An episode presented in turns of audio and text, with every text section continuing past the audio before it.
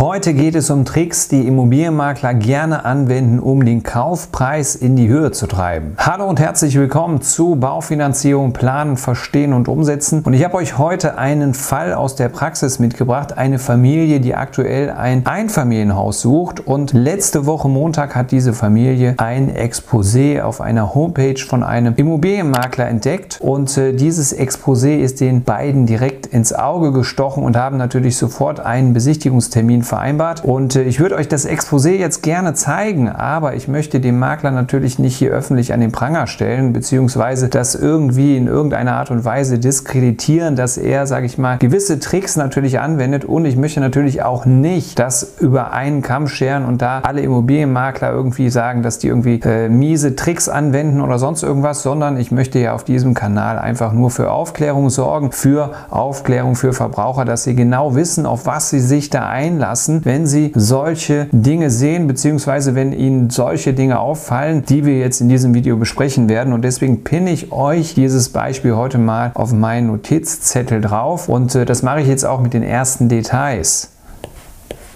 Ja, es geht um ein Haus aus dem Jahre 1986. Kaufpreis kolportiert soll sein 311.000 Euro. Das ist jedenfalls das, was der Makler ausgeschrieben hat.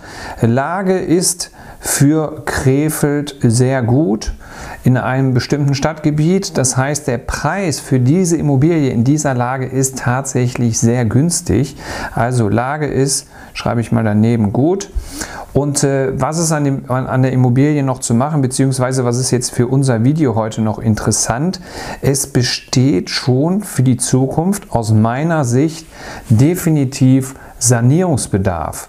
Und deswegen schreibe ich das auch auf, Sanierungsbedarf. So, Ausgangspunkt. Kunde hat einen Termin vereinbart und waren dann letzte Woche Samstag bei der Besichtigung. Und äh, was ist erstmal vorab nochmal wichtig zu wissen? Wichtig zu wissen, im Exposé stand, dass diese, dieser Verkauf provisionsfrei ist. Also keine Provision, Provision für den Käufer. Das heißt, alle Interessenten, die das sehen, wissen ganz genau, wir haben schon mal weniger Nebenkosten zu zahlen, weil der Käufer keine Provision zahlen muss. Was heißt das im Umkehrschluss für den Makler? Für den Makler heißt das im Umkehrschluss, dass er mehr Anfragen bekommt. Anfragen. Und es ist tatsächlich so, Montag online gegangen, das Exposé. Und Mittwoch habe ich auf, äh, auf Instagram gesehen, dass er 247 E-Mails, E-Mail-Anfragen speziell zu diesem Objekt bekommen hat. Also andere Kunden von mir, auch aus Krefeld, haben keinen Termin mehr bekommen. Die haben mir das nämlich geschickt. Die haben gesagt, immer, wir bekommen keinen Termin mehr, weil die schon zu viele Anfragen bekommen haben. Das heißt, das ist schon mal der Trick Nummer eins. Wenn im Exposé steht, keine Provision für den Käufer, heißt das im Umkehrschluss auch, dass ganz viele Anfragen da sind. Und jetzt müssen wir noch einen zweiten Trick begutachten, äh, der mit diesem Trick hier muss ja äh, kreuzen, der mit diesem Trick hier zusammenhängt. Äh, das ist nämlich der Kaufpreis. Der Kaufpreis für diese Lage ist tatsächlich sehr gering. Das hatte ich ja schon zu Beginn des Videos gesagt. Das heißt, wir haben hier schon mal eine richtig gute psychologische Kombi. Geringer Kaufpreis, viele Anfragen. Das heißt nämlich im Umkehrschluss, dass der Verkäufer bzw. der Immobilienmakler den Kaufpreis imaginär in die Höhe treiben kann. Weil was passiert hier?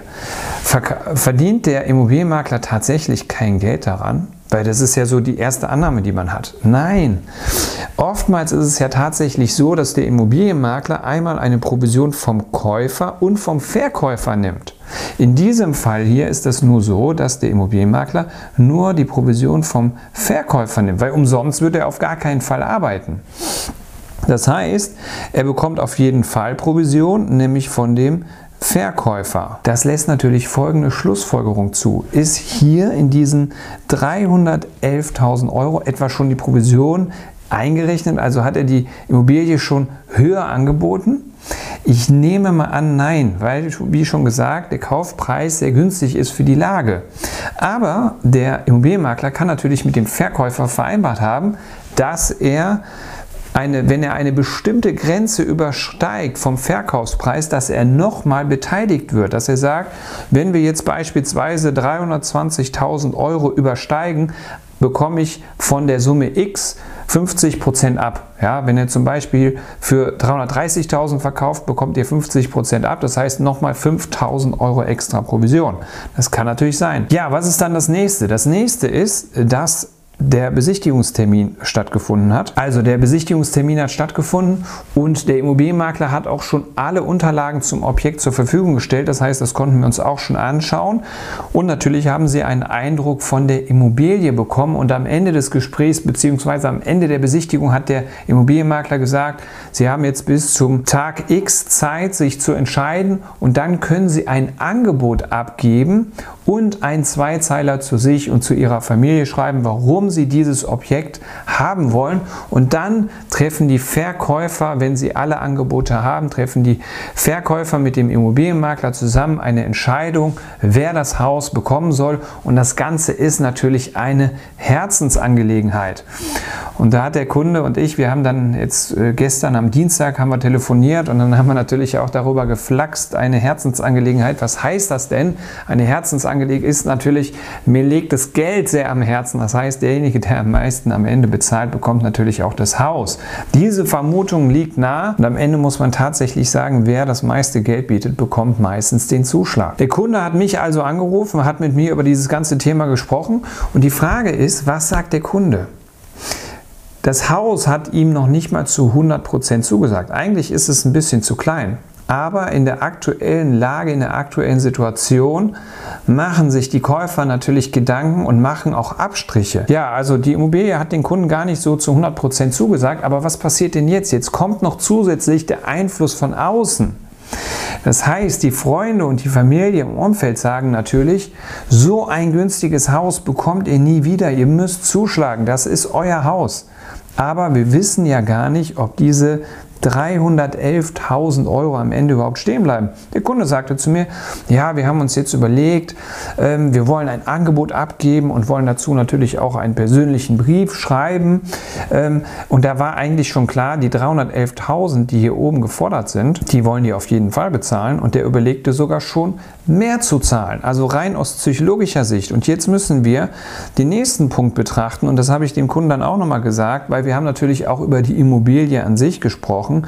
Was ist denn mit zukünftigen Sanierungsbedarf? Zukünftiger Sanierungsbedarf, ganz wichtig, weil das ist eine Immobilie aus dem Jahr 1986.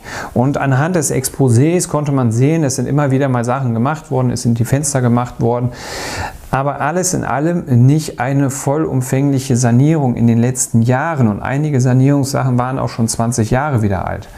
Also es fällt in nächster Zeit auf jeden Fall viele Sachen an, wie zum Beispiel der Boden, die Küche muss gemacht werden, die Bäder müssen gemacht werden. Und äh, wenn die Bäder gemacht werden müssen, alleine schon das Bad in der ersten Etage ist noch aus dem Baujahr 1986. Da kann man sich denken, wenn das Bad aus dem Jahr 1986 ist, werden wahrscheinlich die Wasserleitungen genauso alt sein.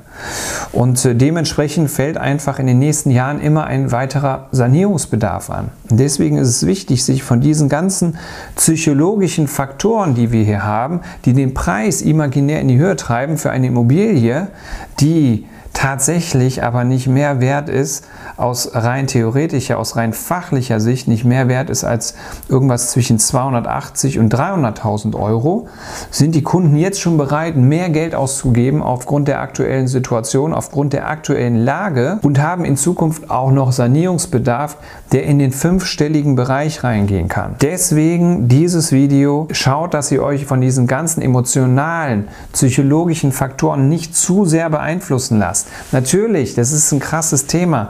Alle wollen aktuell ein Haus haben, hat man so das Gefühl. Und die Preise sind einfach mega teuer. Und wenn man dann so ein Objekt sieht über 311.000 Euro und man muss noch nicht mal eine Provision bezahlen, dann ist die Verlockung natürlich sehr, sehr groß. Wie ist eure Meinung zum Thema? Schreibt es mal unten in die Kommentare. Ansonsten Kanal abonnieren, Glocke aktivieren. Bis zum nächsten Video.